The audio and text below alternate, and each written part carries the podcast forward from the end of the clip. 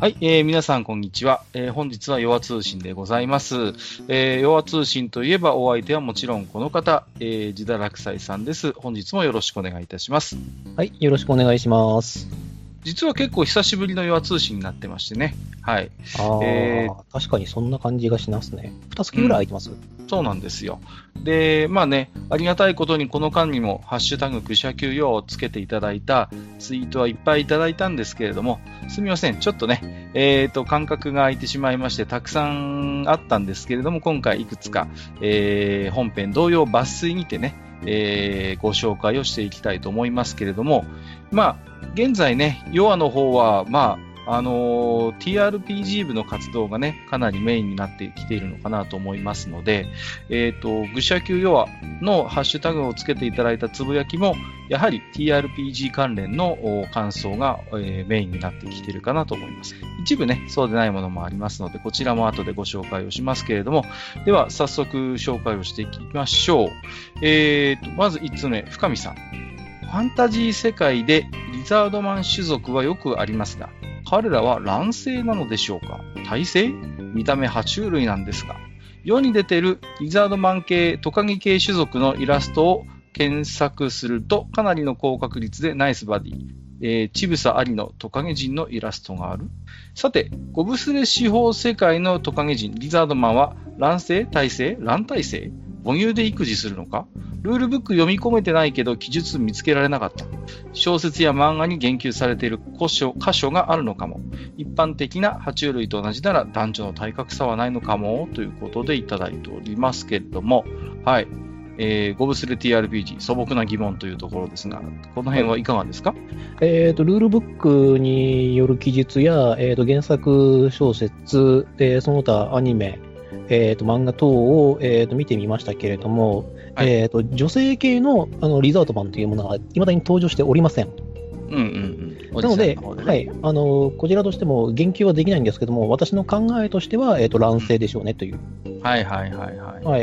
えー、なぜならば、あの彼らが信奉する、その、えーと素粒それえーと、素粒術か、素霊術というのは、うん、えーと、不祖なる竜に連なるっていうあの信仰ですので、はい、ということであれば、まあ、ドラゴンは乱世であると。うんうんうん。うん、そうですね、うん。考えた方が良いのではないかなというふうに思いますね。はい。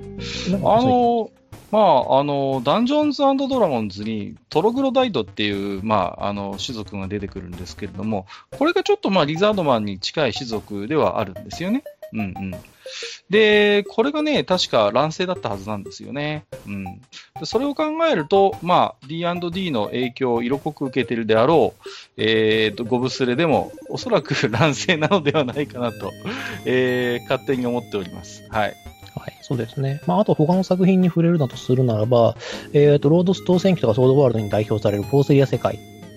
うん。確か乱世で、えっ、ー、と、あれは、えっ、ー、と、ワニと一緒で、年齢を経ると際限なく大きくなるという設定があったはずです。ありますはい。なので、えっ、ー、と、実はあの、年を終えて、で、しかも1000年生きたリザードマン、100年かな ?100 年とか1000年生きたリザードマンは、えっ、ー、と、竜になるという伝説が残されている種族がいまして、それ確かね、どっかで記述があるんですよね。はい、で、ただし、えっ、ー、と、もうその年に近くなってしまうと、確か100だったかな？あなってしまうと、もう動けないんですよね。自分の左側が大きくなりすぎてて。なので、結局、竜になれる、なったという、そのリザードマン種族はいないんじゃないかというふうに言われてたっていう、そんな話もございます。うん、なるほどね。うん。D&D のトカゲ人は、うんと、際限なく大きくはならないんだけれども、どちらかというとちょっとモンスターに近い形の、まあ、人型の、まあ、トカゲ人なんですよね。うん。で、まあ、こいつがね、その、よくね、こう、D&D プレイしてると、これの卵がね、いっぱい見つけられた部屋みたいなものがね よく登場するんですね。で、どうやらこの、非常にこのトログロダイトという種族はですね、悪臭を放つという設定があるようで、まあ割と特徴的な匂いがあるので、まあまあロールプレイの中でこうね、こう特有の匂いを感じると、あ、ここにはいるなということがピンとわかるといったような仕掛けがありますね。まあどうでしょう。様々なファンタジー世界がありますけれども、多くの、えー、ゲームにおいてはおそらく、まあ D&D に習ってか知らずかわかりませんが、えー、どちらかというと乱世が多い印象はありますけれどもね。さて、えーと、ファルコンさん、カッコ黒と書いてますね。えー、リズナー部のここ数回のセッションはとても素晴らしいものでした。特に防衛から構成にかけて昨日今日と仕事が手につかなくて困るくらいだった。素晴らしいセッションを繰り広げていただいたプレイヤーと GM にありがとうを言いたいですということでいただきました。はい。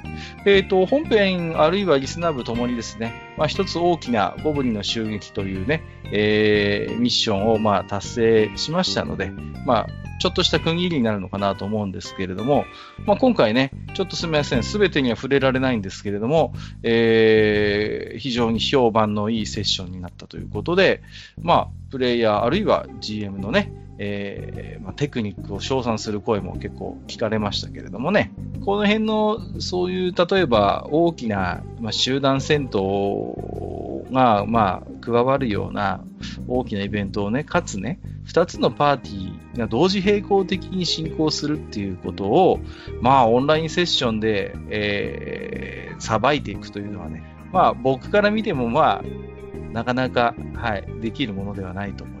ですからね、僕自身もまあ、あの、自分が参加しながら、あるいはね、聞きながら随分感心したんですけれどもね。うん。まあね、まあ、えっ、ー、と、これも近い話題かな。えっ、ー、と、くだやさんからいただいてますね。えー、ボブスレ TRPG リスナー部、全後編聞き終わっての感想ですが、まず第一に、自堕落 GM、恐ろしい子設定、フラグの深さ、多さ、整合性からハンドリングまですごいを通り越して凄まじいと感じました。プレイヤーの皆さんも相当量ロールプレイでしたし、とてつもなく面白かった。もう一つ。要は92と93拝聴。自堕落斎さんの話はさすがの一言なのですが、埴輪さんが聞きたいことを的確に聞いてくれるのが嬉しかったです。思わずルルブとリプレイ会に走りました。ということで。はい。はい。毎度。要は92、93っていうのはね、えっ、ー、と、珍しく、えっ、ー、と、マスターと自堕落斎さんの二人語りの回でしたけれどもね。はい。まあ、えっ、ー、と、これからゴブリンスレイヤー TRPG のね、ゲームマスターを、えー、やってみたい、興味があるという方に対する、まあ、ちょっとしたアドバイスの回だったと記憶しておりますけれどもね。そうですね。うん、まあ、な、うん、その、最初の一歩って結構しんどいですからね。まあ、そうですね。その、その一歩を、まあ、踏み出すか踏み出さないかっていうところに大きな一つね。うん。まあ、やっぱり溝はあるんだと思いますよ。うん、でも、まあ、自堕落斎さんも、このヨアの回で語ってましたけれども、あの、1から100までね、完璧に詰めようなんてことは、まあ、花からできっこないので、まあ、やっぱり、その、ある程度自分が用意したシナリオの、まあ、道筋はもちろん用意しますけれども、うん、まあ、あの、なんていうのかな。ある程度決めてないところに踏み込まれても、うまいことこうね、そこはこう自分のシナリオに誘導してね、うん。だから、それこそまあプレイヤーと GM で一つのお話を、縦糸、横糸なんて例え話されてたかと思いますけれども、まあそうやって編み上げていくような気持ちがお互いにあるんであれば、はい。あの、仮に初心者 GM であっても、おそらくこのシステムであれば楽しくプレイはできるのかなと僕も思いましたけれどもね。はい、そうです。あの、あとね、ゲームマスターの敷居が高い高いというような感じをどうしてもされ、あの、感じてしまうかもしれないんですけども、あの、もし、あの、プレイヤーの行動に対してアドリブで行動できなかった場合、うん。ありますよね。その多分おそらく経験ある方いっぱいいらっしゃると思うんですけども、その時は、あの、手に余るようでしたら、あの、プレイヤーにごめんなさいちゃってもいいと思います。はいはい。ごめん、そこまでちょっと対応できないっていう。うんうん、そこは素直にね。素直に。うん。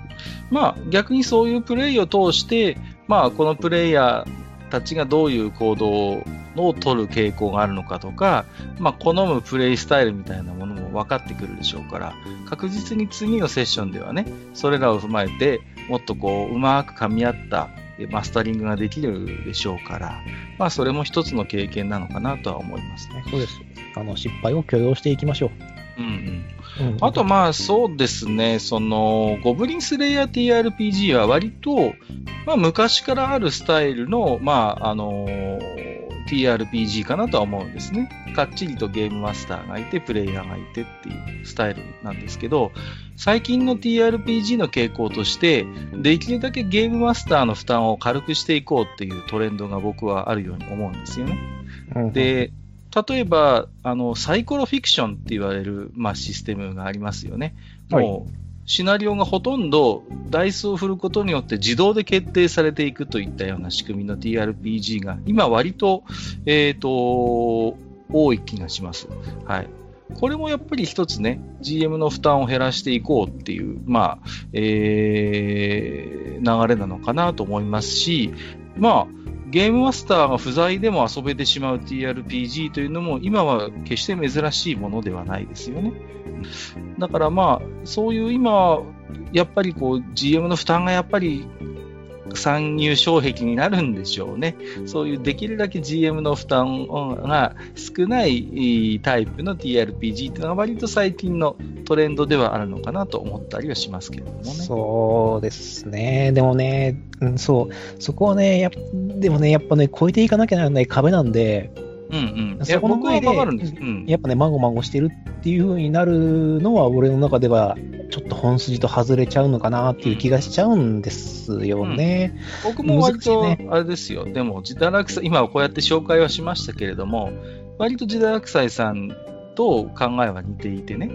やっぱりゲームマスターの一番の醍醐味っていうのは、やっぱり、あの、一つその世界、魅力ある世界を、まあ、自分で作っていく。そしてそこで物語をプレイヤーと共に作っていくっていう、やっぱりその創造性みたいなところが僕はやっぱり一番の魅力だと思うんですよ。で、まあ、だから確かにシナリオを考えるのって大変ですよ。うんうん。ね。うん、なかなかこう、簡単にはできない。だけれども、同時にそれが一番楽しい部分でもあるんですよね。だから、うん。あのね、サイコロ振って物語が自動生成できるようなシステムって今まあ人気ですけど、それっても楽である反面、ゲームマスターの一番美味しい部分を こう、委ねてしまっているとも言えるわけだから。うん。まあね。なんだよね。こうね、あの、ちょっとね、気持ち悪い発言をさせてもらうとですね、うん、あの、最終的に、あの、これはあの、よしあしある意見かと思いますけども、俺の妄想を味わえっていう、こう、まあ、僕もそれが TRPG の王道であることは変わりない。シナリオを作るときは大抵そのくらいの気持ちでやっちゃうので。うん、いいと思いますよ。はい。ただやっぱりね、そういう今の TRPG のトレンドはあるってことは、やっぱりなかなか GM ってハードルが高いって思われてるんだなっていうのも、ちょっと思いますよね。なんかあの、うん、クトゥルフ界隈の話を見てると、やっぱその公開されてるシナリオをとにかくやるみたいな流れがあってて。動画とか、ね、あの、リプレイを見てても、購入したシナリオをそのまま遊んでいるものがことのほか多いなという印象があります、うん、とか、そのネットで公開されてる有名なやつとかですよね。うん、そうそう。何回ポスってんねんって思いながら、こう、僕もありますよ。もう何回も見て、この後の展開も知ってるよ、みたいなリプレイ動画を見ることもあるんですけれども、まあ、意外なほどにオリジナルシナリオって少ないんだなっていうのが、昨今のリプレイ動画を見ている上での感想であったりします。クトゥルフ難しいんですよ。うん、クトゥルフはね、確かに難しいんです。で、どうしても人間の恐怖とか、その、なんて根源的な人間の一つそういう元から持っている原初の感情の一つを揺さぶる仕組みのゲームですから、基本的には。そうそうそう。やっぱりホラーですからね。うん、そこはね、確かに難しいんですよ。うん。で、本当に僕は不思議でしょうがないんです。あのクトゥルフの世界っていうのが、なんでここまで TRPG 界隈においてメジャーな地位を占めているのかが本当に不思議でしょうがなくて、あの複雑回帰で非常にこう気持ち悪くて、常人には理解しがたい、そういう世界を持っているあのクトゥルフ神話のシステムというものが、これだけ TRPG の世界でメジャーになることを、果たしてラブクラフト自身も予見できていたのであろうかと思うとね、私はそうは思わない。まあね、クトゥルフ様の夢の中でしかわからない話ですから、うん、もうね、俺本当にそう思いますよ。だって、クトゥルフって、これ何度も話してるし、こすってる話なんですけど、あの、決して本流ではないところで遊ぶシステムだったので。そうそうそうそう。うん、はい。結構僕も覚えてますけど、クトゥルフの呼び声が初めて発表された時って、まあ、少なくとも、あの、王道の TRPG が満を持して登場したっていう空気ではなかったですからね。全然。うん、あの、うん、あれですよね。えっ、ー、とね、俺ね、クトゥルフ出た時に思い出したのが、あの、ファミコン版、ファミコンのゲームで出てきたあの、メタルマックスの CM を思い出したんですよね。ああ、はいはい、はい。竜退治はもう飽きたっていう強烈なインパクトのある CM だったんですけど、だからファンタジーだけじゃねえんだよ、RPG はみたいな形で俺はクトゥルフドーンって出てきた感じがしたって、そうね。俺がやりたいのは、俺がやりたいのはパニックホラーだっていう。で、こういう世界がある。でまずネクロノミコンを読んでくれ。うんって難しいっていう。っていう感じのやつで。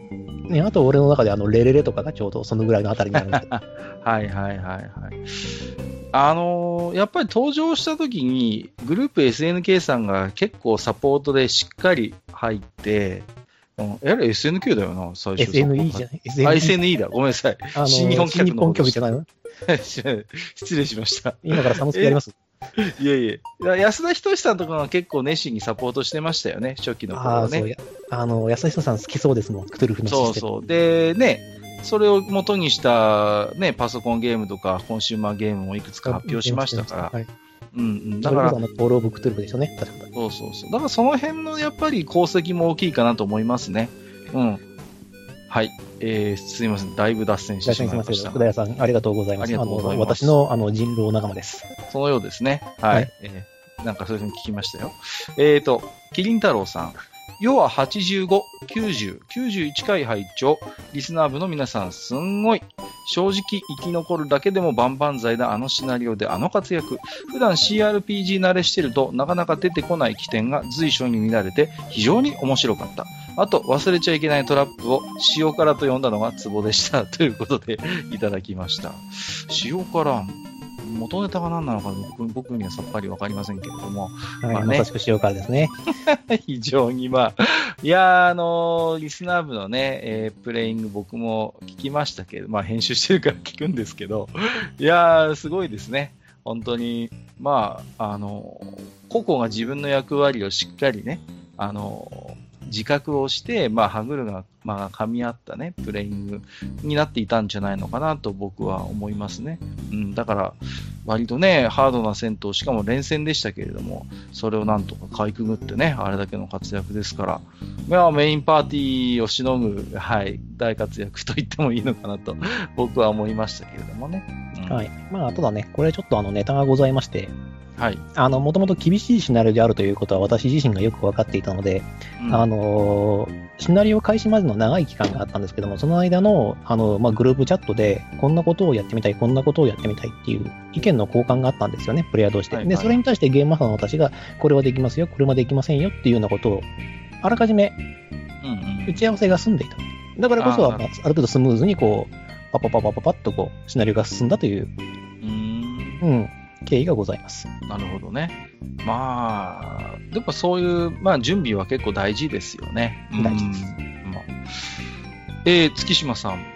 ゴブリン TRPG エピソード5とリスナー部五一村編拝聴気づきと選択が生死を分けるシナリオを手に汗握って聞いていました。2チームの見事な活躍に拍手を送りたいです。個人的にはティラーナのよし、俺タンクしてるは名言でしたね。ということでいただきましたよ。ありがとうございます。はい。うん。まあね、本当にそういうハラハラする展開にはなってましたけども、まあ、ティラーナさんは本当ギリギリですよね。まで本当に踏みとどまってっていう感じで、まあもしかしたら MVP かもしれませんね、リスナーのもね。そうですね、まあ戦闘しているときに、ああ、ティラーナが倒れちゃうとちょっと大変なことになりますよと。うん。いうのをね、ちゃんとね、こう、あの、ダメージをね、こう、ちゃんといい感じに出してるっていう、この俺のダイス目ね。本当に、やっぱ俺持ってるなって思いながらサイコロ振ってましたよ。そうですね。はい。はい、そういうことしていきますよ。いや、いや、やってみたまえ、キセミ。いやいやいやあれはなかなか絶妙なサイコロだったんだから。いやーねあれは何オープンダイスで振ってたんでしょ？だって。もちろんオープンダイスですよ。いやー、よくでですね。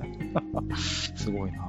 あのー、まあ割とね、結構、その、ティラーナが行動不能にされてしまうと、一気に崩れかねない、まあ、崩れるでしょうね、バランスだったんで、まあ本当にいいバランスの戦闘シナリオでしたよね。テイタンさん、えー TRPG リスナー会拝聴すごい展開で面白いですね。これがまた本編とつながるとは、自分たちで作る物語、まさに TRPG の醍醐味を見せてもらってる感じがします。しかし GM すごいな。いろんなシナリオを作ってその時々で対応していくんだから、また本編楽しみにしてますといただきましたよ。ありがとうございます。はい。もう一通ね、続けてテイタンさん。はい。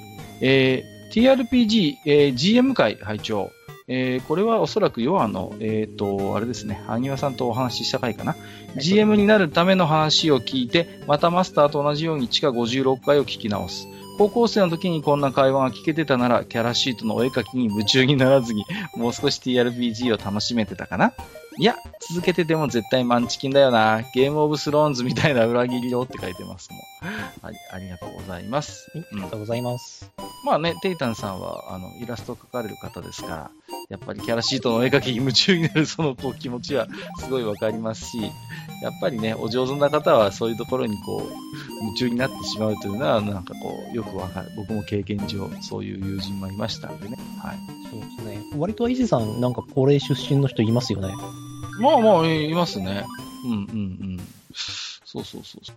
あのー、あとあれですね、テイタンさんの絵のテイストは結構キャラシー向きですよ、本当に。こう、いい感じにディフォルメが効いてますんで、はい。すごい、だから、あれだと思いますよ。あのー、キャラシー書きますってこうお仕事募集したらもしかしたら。お願いしますっていうかもしれないです、ね。いやいや、本当にね、いや、僕なんかも機会があればテイタンさんにお願いしたくなっちゃうぐらい。はい。えっ、と、最初の手紙で触れてましたけれども、なかなかでテクニカルなことをね、やっぱりしてると思います。二つのパーティーをね、時系列の整理しながら、まあまあ別々にセッションをしてね、それがこう絶妙につながっているということなので、これはね、うーん、まあ波の DA、GM じゃやっぱりなかなかできないと思いますけれどもね。なんかあのう、プレイバイメールをやってる感じですね。ああ、なるほどね。はいはい、はい。そんな感じでしょ？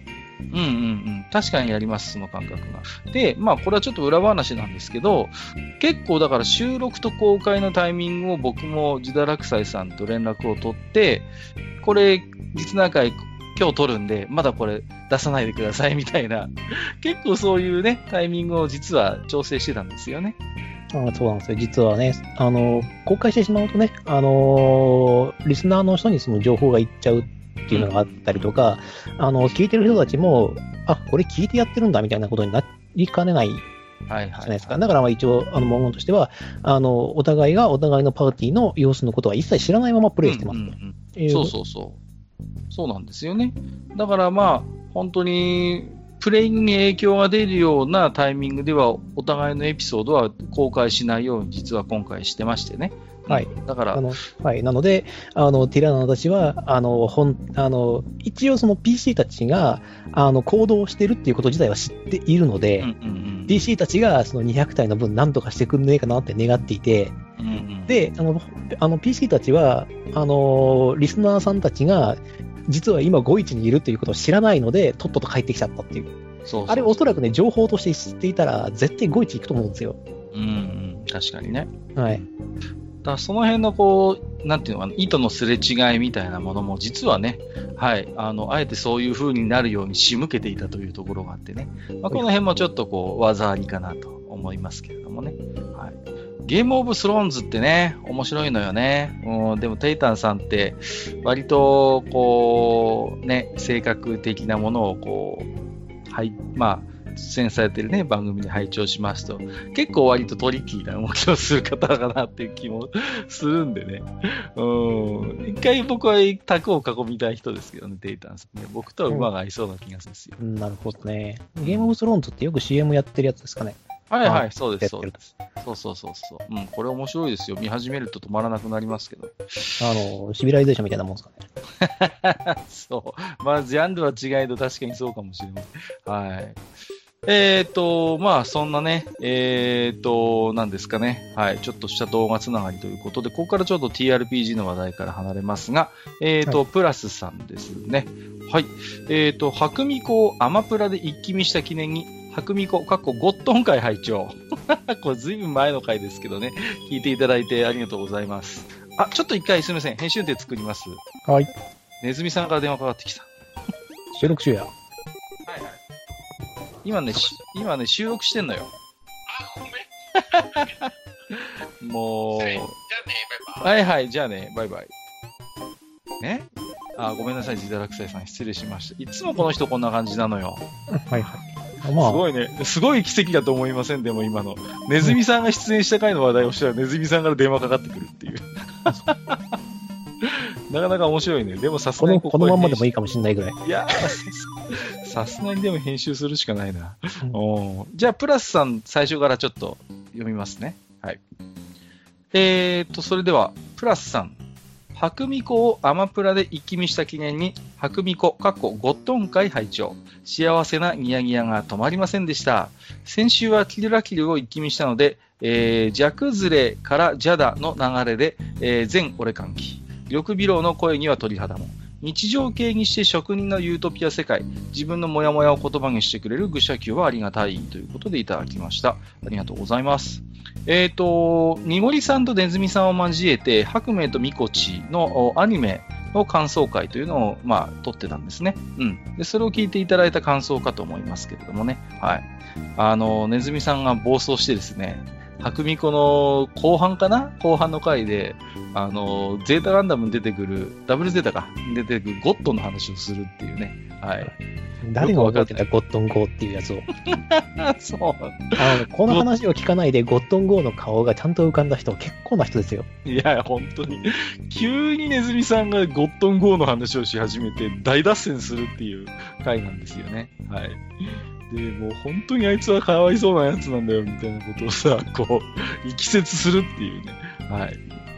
まああの、でもね、白ミコの話を割とちゃんとと言ったら変なんですけど、ちゃんと、えーした回でしたし、まあ、3人とも非常にこう、なんていうのかな、楽しめたアニメの話をこう面白く喋ったので、まあ、あのー聞いていただいた、まあ、アニメをね、見ていただいた方が聞いていただければ、非常にまあ、あのー楽しめる回になるのかなと思いますね。うん。はい。あ、あのーやっぱりこう、ね、手に職を持って仕事をするっていうことが結構やっぱ丁寧に描かれる世界なんですよね。それぞれがそれぞれに自分のなすべきことをなす。それでまあこの世界が動いているんだっていうことを、なんていうかな、それを非常にこう丁寧に丁寧にやっぱ描く、まあ漫画でありアニメなんですよね。うん。だから、なんて言うんですかね、こう、多分ですけど、あの、そういう地に足のついたというか、非常にそういう落ち着いた堅実なやっぱ雰囲気みたいなものが好きな人であればやっぱりハマれる作品かなと思う。うんだから、ファンタジーにリアルを求める人にとっては非常に僕は魅力的な世界だと思いますよ。白明とミコイチって。ねうんファンタジーらしいリアルせ、リアルさというか。そうそうそうそう、まさにね。うん、そういう感覚ですよね。えっ、ー、と、アスラーダさん、激突王って書いてますけど。はい。えっ、と、マンダロリアンはマンドウの強さ、かっこ弱さが本当いいですよね。毎回毎回の戦闘は腕の一本でも切り飛ばされるんじゃないかという緊張感がありましたし、留吉さんがおっしゃっていたマスクの下の表情が見えてくるというのはまさにその通り。もう好きなキャラの一人です。といただきました。ありがとうございます。えっ、と、スター・ウォーズのね、えっ、と、まあ、外伝的作品、テレビドラマ作品なんですかね、一応、体裁としては。えっ、と、マンダロリアンの話を、えー好きすぎて2回もしてしまったということで、まあね、本当に、とめきちさんとね、楽しくおしゃべりさせていただきましたけれども、まあ、マンダロリアンは非常に人気がありましたので、まあ、またね、えっ、と、今年の秋ですかね、シーズン2が、えー決まってますけれども、いろんな情報がね、出てまして、えっ、と、ジェダイの生き残りである、まあ、麻生方のが実は出演するということがもう分かっていますし、うん、まあ本当に楽しみなんですよね、このシーズンがね。で、正直もう、スター・ウォーズの、まあ、静電といいますかね、の方が一つ、一区切りついてしまって、まあ、そういうススター・ウォーズ世界に浸るためには、こういう外伝にすがるしかないっていう。あーやっぱそういう感想、789に関してはそういう感想ということで、いや、あのね、うん、まあ、言わずもがなという感じなんですよ。うーんうんいや、いいんですけどね。あの、はいまあ、スター・ウォーズってあれ、ジダラクサイさん見てましたっけ？え、これがですね、実際見たことございません。あんだけあの、愚者級で、あの、愚者級要はでね、語ってるくせにね、私、実際に、あの、通しで見たことあるのはエピソード2だけでございます。エピソード2はですね、友達に叩けもらってですね、いきなり見に行きました。ある程度ね、いろんなところをこう脳内でこう保管しながら一生懸命見ました。まあ、一応ね、あの、456に関しては、あの、ゲームで本当に流れは知っているので。ああ、はいはいはい。はい、あのファミコンだけじゃないですよ。あの、サソリベーダーとかね、ギャウスベーダーとか言ってますけども、あの、ゲーセンの大型筐体の方でしっかりあの、ストーリーのことが言ったり、あの、ダースベーダーと一騎打ちしたりとかね、その時にあの、えっ、ー、と、 Obi-Wan talking has you って、オビワンはお前言ったはずだって。で、その時に、まあ、父親であることがわかるみたいな話も知っているし、ね、あの、デス・スターの破壊の時に何が必要だったかというのもちゃんと分かっています。で、えー、ね、ローグワンについてもね、なんでか語れるかっていうとですね、まあ、愚者記を聞いてるからというのもあるんですけれども、私の弟の一人はですね、強烈なスター・ウォーズファンでございまして、あのね、よく話してくるんですよ。なるほどね。そのおかげでですね、いらん知識だけはいっぱい蓄積していくので、あんな例えができましたというお話でございます。ね、すごいでしょ。なかなかのものでしょ。知ったような口でログワンの例えを出してるからすげえなと思ったけど、見てないっていうね。見てないすごいでしょ。うん、まあ、まあ、恐れ入りました。こういうね、ハッテレも大事です。確かにね。えっ、ー、と、最後、深見さんですね。えっ、ー、と、これは、えっ、ー、と、あ、まだだ。すみません。最後じゃなかったです。失礼しました。えっ、と、ジャームッシュ監督と聞いて、拝聴ストップ。いつか本作を鑑賞してから聞きます。最近、とんとこの方の作品に触れてなかったから久しぶりに見たいな。でも多分レンタル待ちということで、えっ、と、この前、つい最近の要はですね、デッド・ドント・ダイという映画を見てきましたという感想の話をしました。はい。なんか、作品に触れるとネタバレになるんで何も言えないんですけど、あのー、なんですかね、あの、カイロレン役のアダム・ドライバーっていう役者さんがね、出てるんですけどね。はい。はい、あのー、あれです。はい。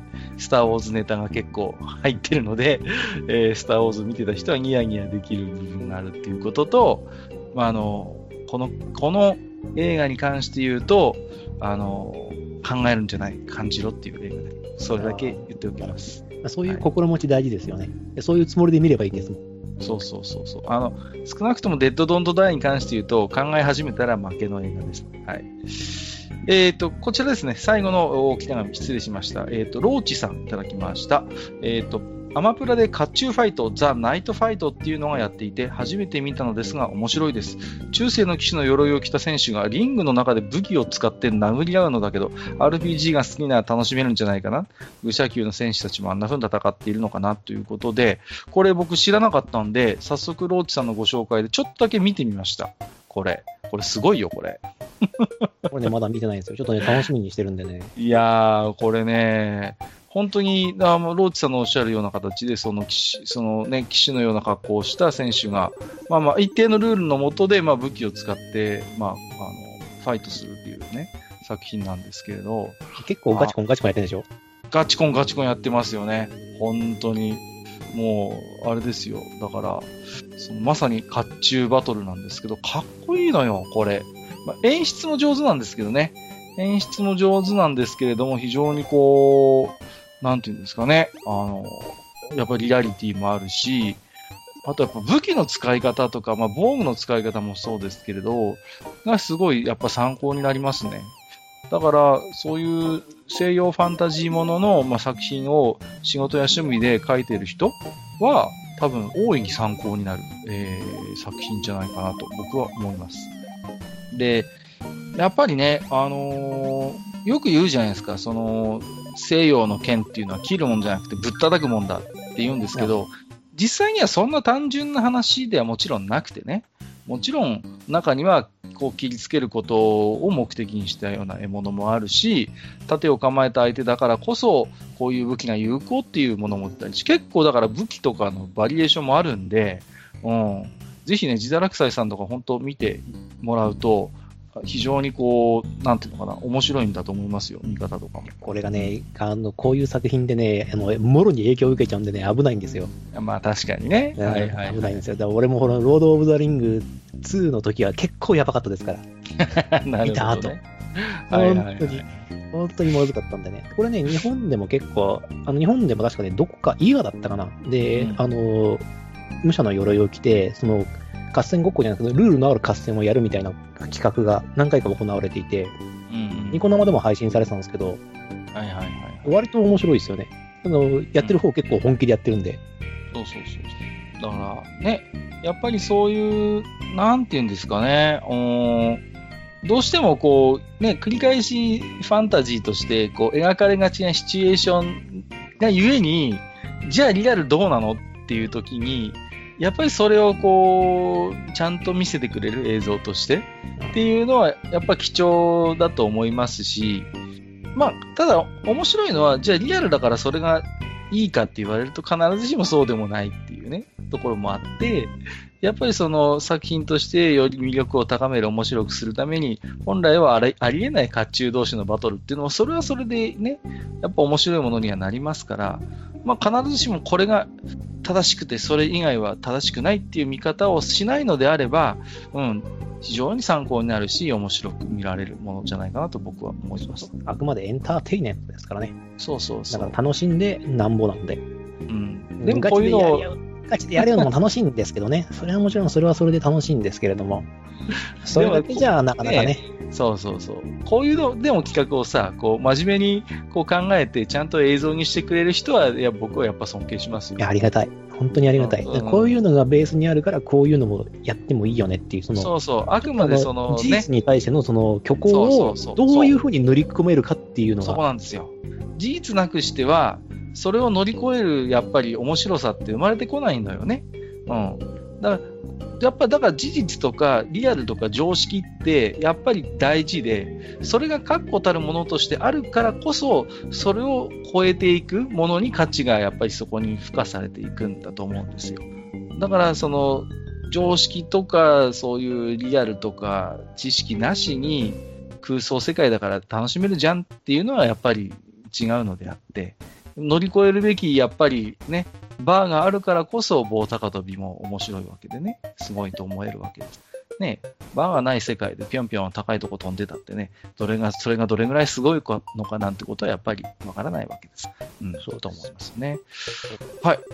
えー、ということですね。はい。ということですいません。えっ、と、ちょっとね、間が空いちゃったんで、えー、だいぶ抜粋にはなってしまいましたけれども、えー、ハッシュタグ愚者級用をつけていただいたおつぶやきを、えーご紹介をさせていただきました。はい。で、今日はね、ゲストが、えーと、ジダラクサイさんだったわけですけれども、えー、まあね、そろそろファンタジー RPG クイズの方もね、えだいぶ回答で揃いましたんで、また、えー、あまりね、はい、えー、間を空けずに取れればいいかなとは思ってるけれどもね。うん。あとはそうですね、えっ、と、愚者級弱で、例えばこんな話をしてもらいたいとか、えそういうのがああればね、やっぱりこちらも同様にハッシュタグ愚者級弱つけていただければ私ども見てますので、はい。えー、弱の枠使って、こんな人にこんな話をしてもらいたいみたいな、もしことがもしあればね、ぜひお気軽につぶやいていただければ、はい。大いに、大いに参考にさせていただければいただきます。ただし、やるかどうかはわかりません。まあ、今日のハイライトはあれですね。あのーネズミさんが登場した弱の話をしたときに、ネズミさんから電話がかかってくるっていう。そうそうそう。俺を褒めたたえる回じゃないんかいって思ったってはい、すいません。いうね、ねね、かれてしまいましたね。いやー、もうさすがやっぱ占領役者ですね、このあたりは。はい、えー、ということで、えー、またね、えー、弱通信の方も継続的にやっていきたいと思いますので、今後も弱を聞いて、えー、感想、あるいは弱絡みの話題ありましたら、えー、ハッシュタグ、愚者級弱をつけてつぶやいていただければと思います。本日のお相手は自堕落斎さんでした。ありがとうございました。はい、ありがとうございました。ゲームマスターは決してあの特殊な技能が必要なわけではなく、誰でもできる楽しい役職です。ぜひとも皆さん一度挑戦してみてください。